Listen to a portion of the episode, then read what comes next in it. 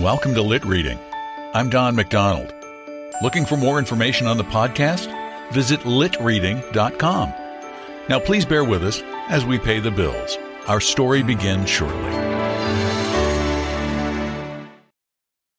Need mealtime inspiration, it's worth shopping Kroger, where you'll find over 30,000 mouthwatering choices that excite your inner foodie. And no matter what tasty choice you make, you'll enjoy our everyday low prices, plus extra ways to save, like digital coupons worth over $600 each week. You can also save up to $1 off per gallon at the pump with fuel points. More savings and more inspiring flavors make shopping Kroger worth it every time. Kroger, fresh for everyone. Fuel restrictions apply.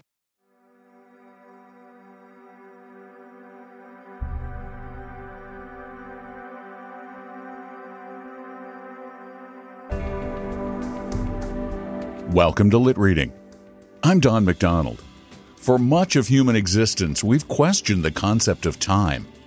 Is it always a constant, or can it be manipulated, allowing us to move forward or backward chronologically? In this 19th century story, two cousins speculate about the age of their aunt, whom they visited regularly, until they discovered the secrets of the clock that went backward by Edward Page Mitchell.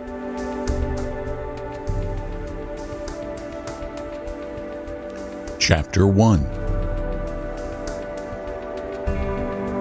A row of Lombardy poplars stood in front of my great aunt Gertrude's house on the bank of the Sheepscot River. In personal appearance, my aunt was surprisingly like one of those trees. She had the look of hopeless anemia that distinguishes them from the fuller blooded sorts. She was tall, severe in outline, and extremely thin. Her habiliments clung to her, I am sure that had the gods found occasion to impose upon her the fate of Daphne, she would have taken her place easily and naturally in the dismal row, as melancholy a poplar as the rest. Some of my earliest recollections are of this venerable relative. Alive and dead, she bore an important part in the events I'm about to recount. Events which I believe to be without parallel in the experience of mankind. During our periodical visits of duty to Aunt Gertrude in Maine, my cousin Harry and myself were accustomed to speculate much of her age. Was she sixty? Or was she six score? We had no precise information. She might have been either. The old lady was surrounded by old fashioned things. She seemed to live altogether in the past. In her short half hours of communicativeness, over her second cup of tea, or on the piazza where the poplars sent slim shadows directly toward the east, she used to tell us stories of her alleged ancestors. I say alleged because we never fully believed that she had ancestors. A genealogy is a stupid thing. Here is Aunt Gertrude's, reduced to its simplest forms.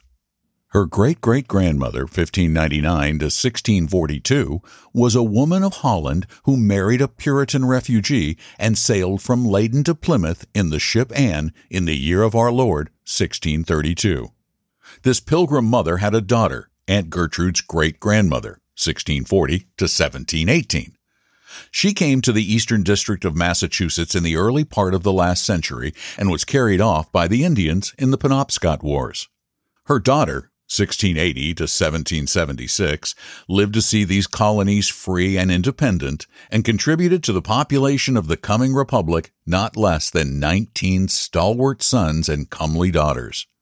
One of the latter, 1735 to 1802, married a Wiscasset skipper engaged in the West India trade with whom she sailed. She was twice wrecked at sea, once on what is now Seguin Island, and once on San Salvador. It was on San Salvador that Aunt Gertrude was born. We got to be very tired of hearing this family history. Perhaps it was the constant repetition and the merciless persistency with which the above dates were driven into our young ears that made us skeptics. As I have said, we took little stock in Aunt Gertrude's ancestors. They seemed highly improbable. In our private opinion, the great grandmothers and grandmothers and so forth were pure myths and Aunt Gertrude herself was the principal in all the adventures attributed to them, having lasted from century to century while generations of contemporaries went the way of all flesh. On the first landing of the square stairway of the mansion loomed a tall Dutch clock. The case was more than eight feet high of a dark red wood, not mahogany, and was curiously inlaid with silver. No common piece of furniture was this. About a hundred years ago, there flourished in the town of Brunswick a horologist named Carey, an industrious and accomplished workman. Few well to do houses on that part of the coast lacked a Carey timepiece. But Aunt Gertrude's clock had marked the hours and minutes of two full centuries before the Brunswick artisan was born. It was running when William the Taciturn pierced the dikes to relieve Leyden. The name of the maker, Jan Lipperdam, and the date, 1572, were still legible in broad black letters and figures reaching quite across the dial. Carey's masterpieces were plebeian and recent beside this ancient aristocrat. The Jolly Dutch Moon, made to exhibit the phases over a landscape of windmills and polders, was cunningly painted. A skilled hand had carved the grim ornament at the top, a death's head transfixed by a two-edged sword. Like all timepieces of the 16th century, it had no pendulum. A simple Van Wyck escapement governed the descent of the weights to the bottom of the tall case. But these weights never moved. Year after year, when Harry and I returned to Maine, we found the hands of the old clock pointing to the quarter past three, as they had pointed when we first saw them. The fat moon hung perpetually in the third quarter, as motionless as the death's head above. There was a mystery about the silenced movement in the paralyzed hands. Aunt Gertrude told us that the works had never performed their function since a bolt of lightning entered the clock, and she showed us a black hole in the side of the case near the top, with a yawning rift that extended downward for several feet. This explanation failed to satisfy us. It did not account for the sharpness of her refusal when we proposed to bring over the watchmaker from the village, or for her singular agitation when she found Harry on a stepladder with a borrowed key in his hand, about to test for himself the clock's suspended vitality. One August night after we had grown out of boyhood, I was awakened by a noise in the hallway. I shook my cousin. Somebody's in the house, I whispered. We crept out of our room and onto the stairs. A dim light came from below. We held our breath and noiselessly descended to the second landing. Harry clutched my arm. He pointed down over the banisters at the same time drawing me back into the shadow. We saw a strange thing. Aunt Gertrude stood on a chair in front of the old clock, as spectral in her white nightgown and white nightcap as one of the poplars when covered with snow. It chanced that the floor creaked slightly under our feet. She turned with a sudden movement, peering intently into the darkness and holding a candle high towards us so that the light was full upon her pale face. She looked many years older than when I bade her good night. For a few minutes she was motionless except for the trembling arm that held aloft the candle. Then, evidently reassured, she placed the light upon a shelf and turned again to the clock. We now saw the old lady take a key from beneath the face and proceed to wind up the weights. We could hear her breath quick and short. She rested a band on either side of the case and held her face close to the dial as if subjecting it to anxious scrutiny. In this attitude she remained for a long time. We heard her utter a sigh of relief, and she half turned toward us for a moment. I shall never forget the expression of wild joy that transfigured her features then. The hands of the clock were moving. They were moving backward. Aunt Gertrude put both arms around the clock and pressed her withered cheek against it. She kissed it repeatedly. She caressed it in a hundred ways, as if it had been a living and beloved thing. She fondled it and talked to it, using words which we could hear but could not understand. The hands continued to move backward. Then she started back with a sudden cry. The clock had stopped. We saw her tall body swaying for an instant on the chair. She stretched out her arms in a convulsive gesture of terror and despair, wrenched the minute hand to its old place at a quarter past three, and fell heavily to the floor. Chapter 2 Aunt Gertrude's will left me her bank and gas stocks, real estate, railroad bonds, and city sevens, and gave Harry the clock. We thought at the time that this was a very unequal division, the more surprising because my cousin had always seemed to be the favorite. Half in seriousness, we made a thorough examination of the ancient timepiece, sounding its wooden case for secret drawers, and even probing the not complicated works with a knitting needle to ascertain if our whimsical relative had bestowed there some codicil or other document changing the aspect of affairs. We discovered nothing. There was a testamentary provision for our education at the University of Leyden, we left military school, in which we had learned a little of the theory of war and a good deal of the art of standing with our noses over our heels, and took ship without delay. The clock went before us. Before many months, it was established in a corner of a room in the Vredestad. The fabric of Jan Lipperdam's ingenuity, thus restored to its native air, continued to tell the hour of quarter past three with its old fidelity. The author of the clock had been under the sod for nearly 300 years. The combined skill of his successors in the craft at Leyden could make it go neither forward nor backward. We readily picked up enough Dutch to make ourselves understood by the townspeople, the professors, and such of our 800 and odd fellow students as came into intercourse. This language, which looks so hard at first, is only a sort of polarized English.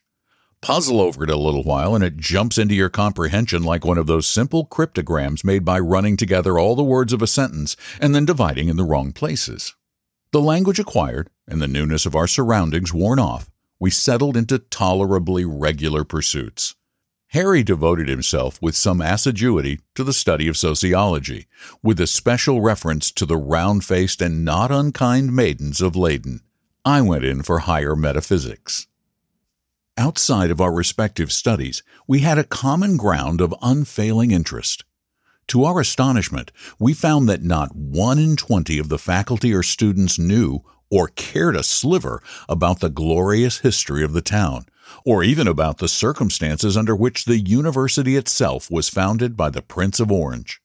In marked contrast with the general indifference was the enthusiasm of Professor Van Stopp, my chosen guide through the cloudiness of speculative philosophy.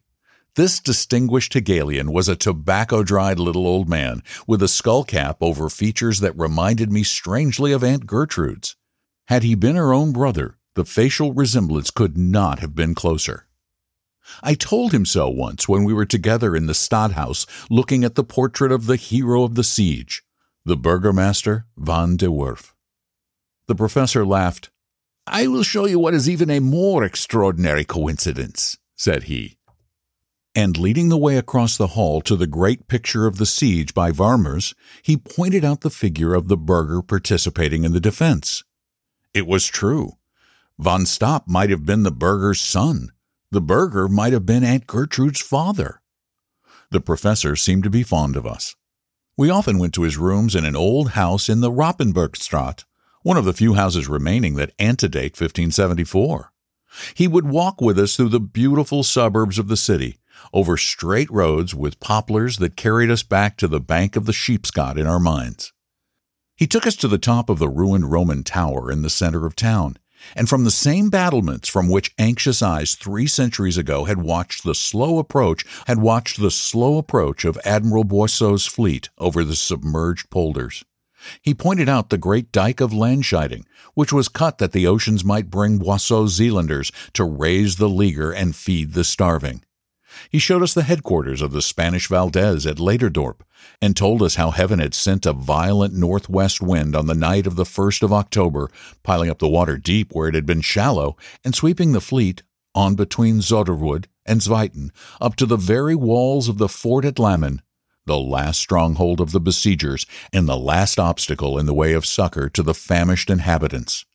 Then he showed us where, on the very night before the retreat of the besieging army, a huge breach was made in the wall of Leyden near the Cowgate by the Walloons from Lammen. Why, cried Harry, catching fire from the eloquence of the professor's narrative, that was the decisive moment of the siege. The professor said nothing. He stood with his arms folded, looking intently into my cousin's eyes. For, continued Harry, had that point not been watched, or had defense failed, and the breach had been carried by the night assault from Lammen, the town would have been burned and the people massacred under the eyes of Admiral Boisot and the fleet of relief. Who defended the breach? Van Stopp replied very slowly, as if weighing every word. History records the explosion of the mine under the city wall on the last night of the siege. It does not tell the story of the defense or give the defender's name. Yet no man that ever lived had a more tremendous charge than fate entrusted to this unknown hero. Was it chance that sent him to meet the unexpected danger? Consider some of the consequences had he failed. The fall of Leyden would have destroyed the last hope of the Prince of Orange and of the Free States.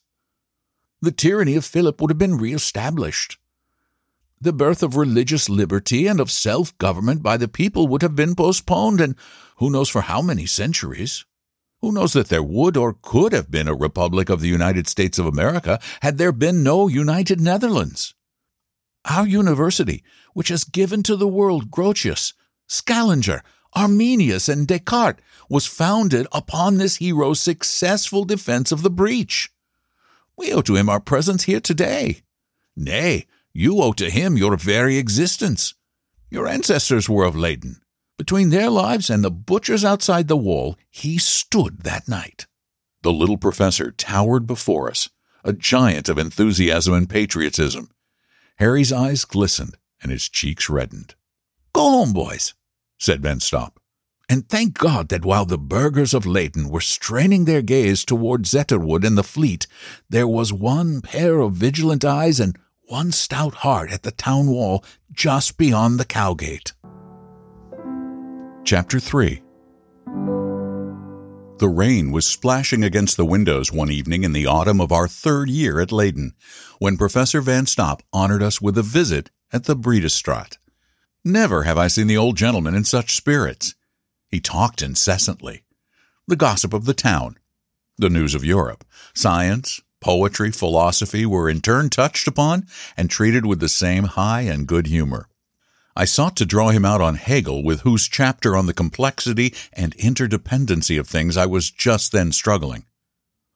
Do you not grasp the return of itself into itself through oneself? he said, smiling. Well, you will sometime. Harry was silent and preoccupied. His taciturnity gradually affected even the professor. The conversation flagged, and we sat a long while without a word. Now and then there was a flash of lightning, succeeded by distant thunder. Your clock does not go, suddenly remarked the professor. Does it ever go? Not since we can remember, I replied. That is, only once, and then it went backward. It was when Aunt Gertrude. Here I caught a warning glance from Harry. I laughed and stammered. The clock is old and useless. It cannot be made to go. Only backward, said the professor, calmly, and not appearing to notice my embarrassment. Well, and why should a clock not go backward? Why should not time itself turn and retrace its course? He seemed to be waiting for an answer. I had none to give. I thought you Hegelian enough, he continued, to admit that every condition includes its own contradiction. Time is a condition, not an essential. Viewed from the absolute, the sequence by which future follows present and present follows past is purely arbitrary. Yesterday, today, tomorrow, there is no reason in the nature of things why the order should not be tomorrow, today, yesterday. A sharper peal of thunder interrupted the professor's speculations. The day is made by the planet's revolution on its axis from west to east. I fancy you can conceive conditions under which it might turn from east to west, unwinding, as it were, the revolutions of past ages. Is it so much more difficult to imagine time unwinding itself? Time on the ebb instead of on the flow? the past unfolding as the future recedes, the centuries countermarching, the course of events proceeding toward the beginning and not, as now, toward the end. But, I interposed, we know that as far as we're concerned, the. We know? Exclaimed Van Stopp with growing concern. Your intelligence has no wings. You follow the trail of his slimy brood of creepers and crawlers. You speak with amazing assurance of your position in the universe. You seem to think that your wretched little individuality has a firm foothold in the absolute. Yet you go to bed tonight and dream into existence men, women, children, beasts of the past or of the future. How do you know that at this moment you yourself, with all your conceit of 19th century thought, are anything more than a creature of a dream of the future, dreamed, let us say, by some philosopher of the 16th century? How do you know that you are anything more than a creature of a dream of the past, dreamed by some Hegelian of the 26th century? How do you know, boy, that you will not vanish into the 16th century or 2060 the moment the dreamer awakes? There was no replying to this, for it was sound metaphysics. Harry yawned. I got up and went to the window. Professor Van Stopp approached the clock. Ah, my children, said he, there is no fixed progress of human events. Past, present, and future are woven together in one inextricable mesh. Who shall say that this old clock is not right to go backward? A crash of thunder shook the house. The storm was over our heads. When the blinding glare had passed away, Professor Van Stopp was standing upon a chair before the tall timepiece. His face looked more than ever like Aunt Gertrude's. He stood as she stood in that last quarter of an hour when we saw her wind the clock. The same thought struck Harry and myself. Hold! we cried as he began to wind the works. It may be the death of you. The professor's sallow features shone with the strange enthusiasm that had transformed Aunt Gertrude's. True, he said. It may be death, but it may be awakening.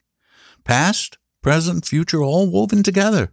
The shuttle goes to and fro, forward and back. He had wound the clock.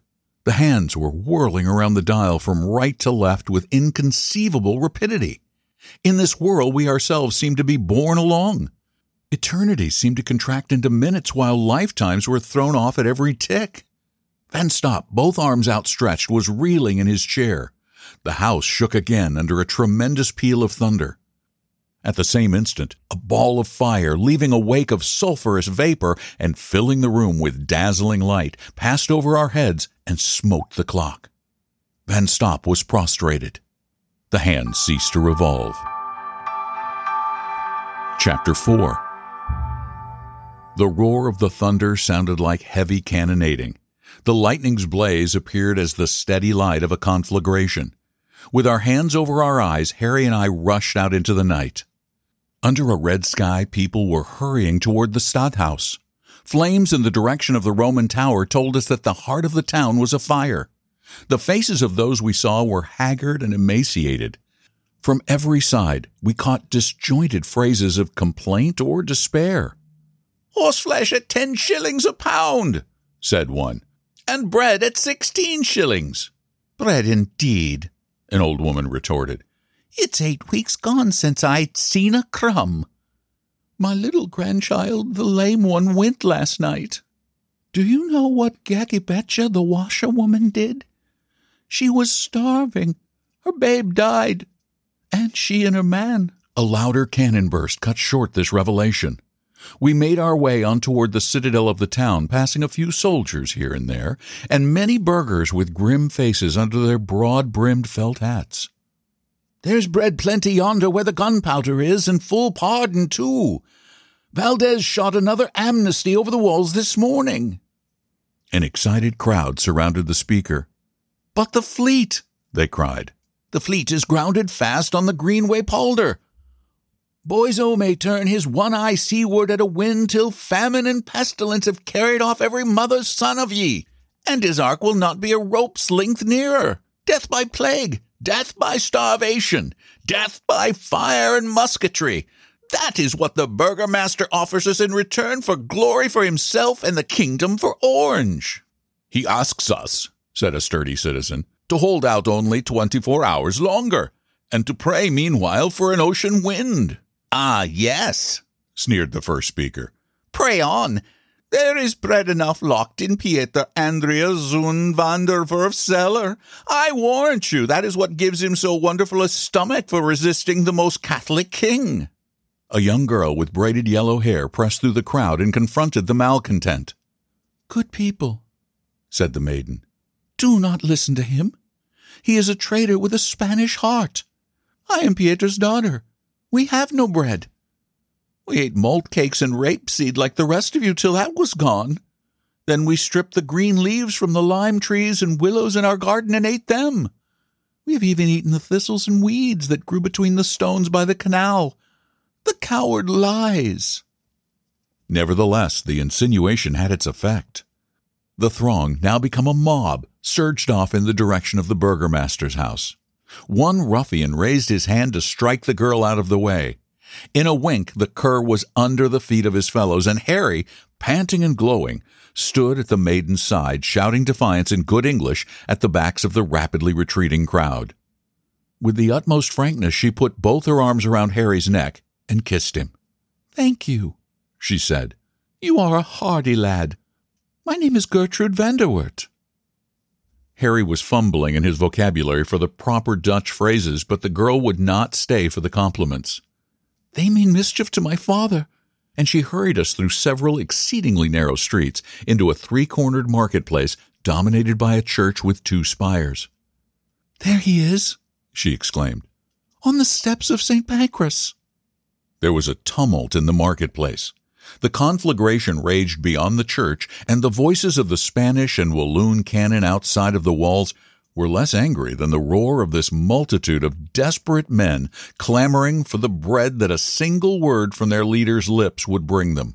Surrender to the king, they cried, or we will send your dead body to Lammen as Leyden's token of submission. One tall man, taller by half a head than any of the burghers confronting him, and so dark of complexion that we wondered how he could be the father of Gertrude, heard the threat in silence. When the burgomaster spoke, the mob listened in spite of themselves. What is it you ask, my friends? That we break our vow and surrender Leyden to the Spaniards? That is to devote ourselves to a fate far more horrible than starvation. I have to keep the oath. Kill me if you will have it so. I can only die once, whether by your hands or the enemy's, or by the hand of God. Let us starve if we must welcoming starvation because it comes before dishonor. Your menaces do not move me.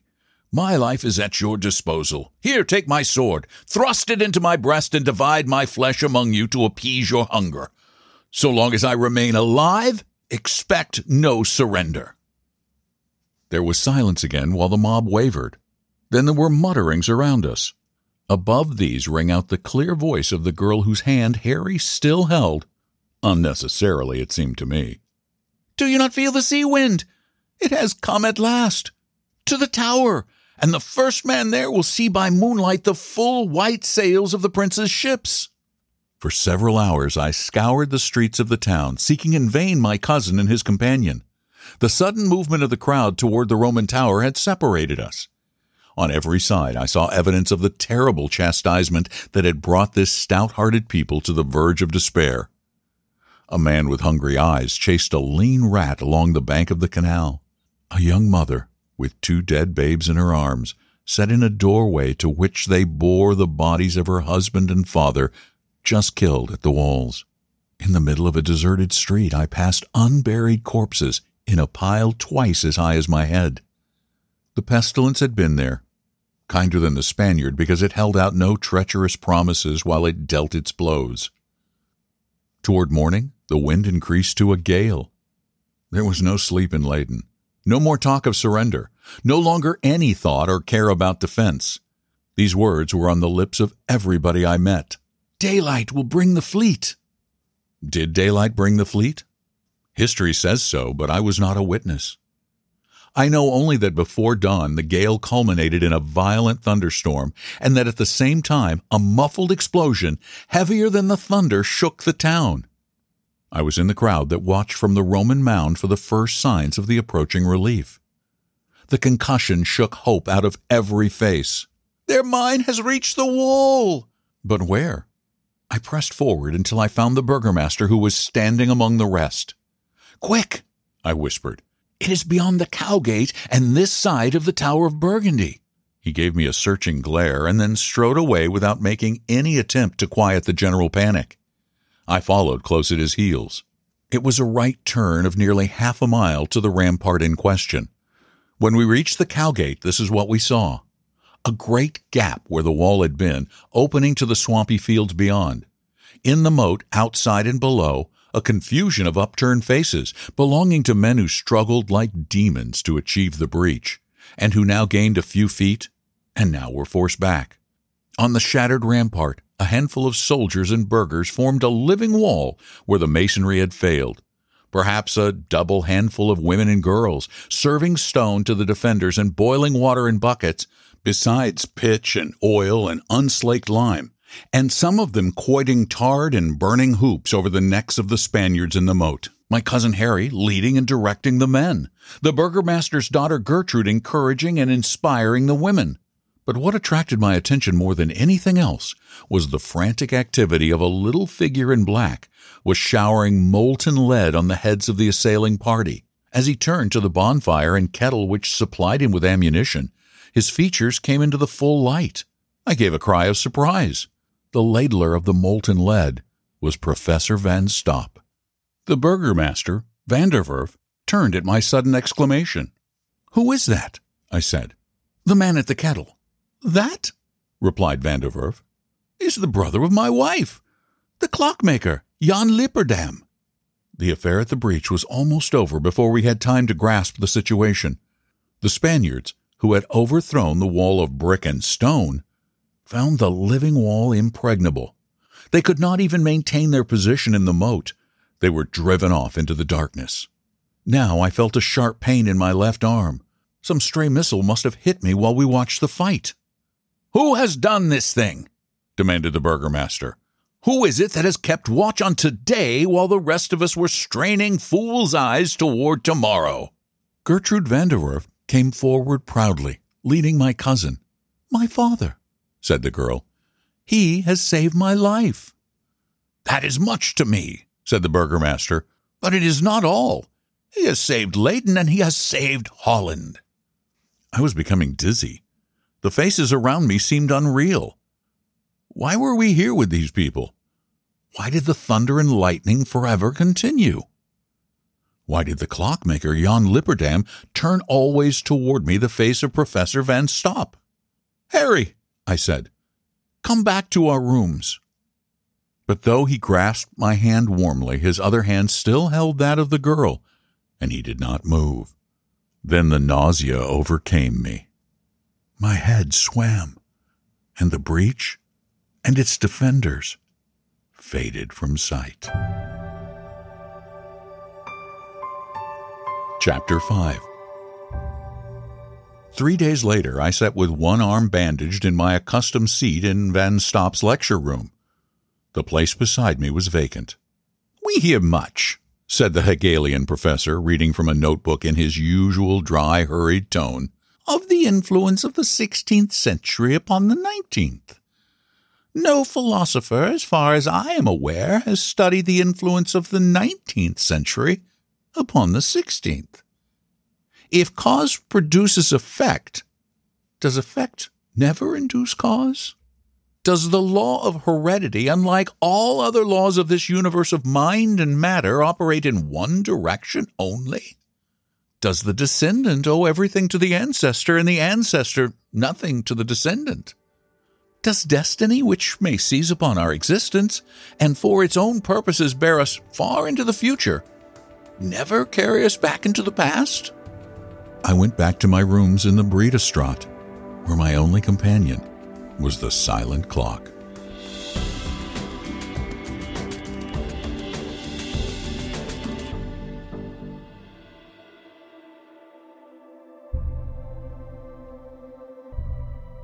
In 1881, several years before H.G. Wells even started writing his classic The Time Machine, Newspaper editor Edward Page Mitchell published his time travel story anonymously in his newspaper, The New York Sun. Considered to be the true father of science fiction, Mitchell had penned stories about traveling faster than light in 1874, and then artificial intelligence and cryogenics in 1879. Look for more stories from this lesser known sci fi master in future episodes of Lit Reading. I'm Don McDonald. Thanks so much for listening. If you like what you hear, again, please spread the word. Tell others about us. The more, the better. And the more people who subscribe, the better, too, because it boosts our ratings, particularly if you subscribe at Apple Podcasts. For some reason, subscriptions are a very important part of their rating algorithm, or so I hear. So subscribing at Apple Podcasts really helps increase the audience for this podcast. Oh, and also, I love it when you leave these great reviews at Apple Podcasts where the bulk of the reviews end up. Thanks for listening so much. Take care. I'm Don McDonald.